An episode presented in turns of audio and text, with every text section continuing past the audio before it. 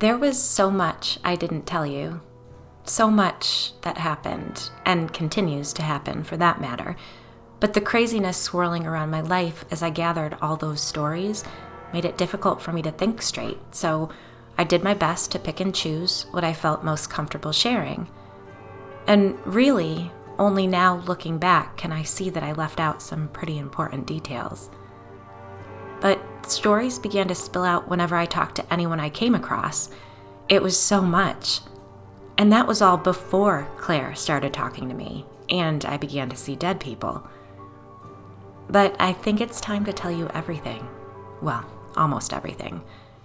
Now that we know how it all ended, and a devil who looked a lot like Alexander Skarsgård laid out the why of it for us, we can take our foot off the pedal.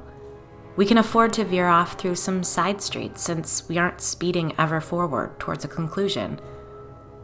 I propose we zig and zag our way back to the beginning and learn a little more about this spooky town. I admit that everything wasn't exactly as it seemed.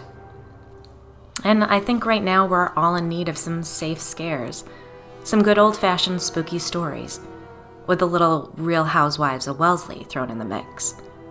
I'll shoot for a new story every other Friday, but we'll just see how things go.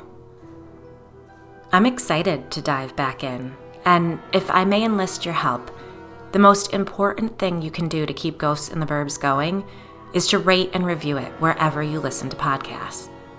Podcasters are constantly begging you to rate their programs because that two minute effort of giving a star rating and perhaps writing a few sentences about a show you enjoy makes a huge difference. It lets me know whether I'm doing a good job.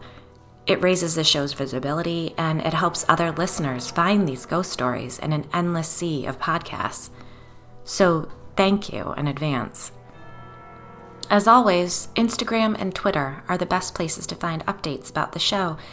And the Ghosts and the Bourbonites Facebook group is alive and well. Do think about joining. They're a fabulous group of people. You'll find all the social media links at ghostsintheburbs.com, along with the link to Patreon if you're interested in supporting the podcast further.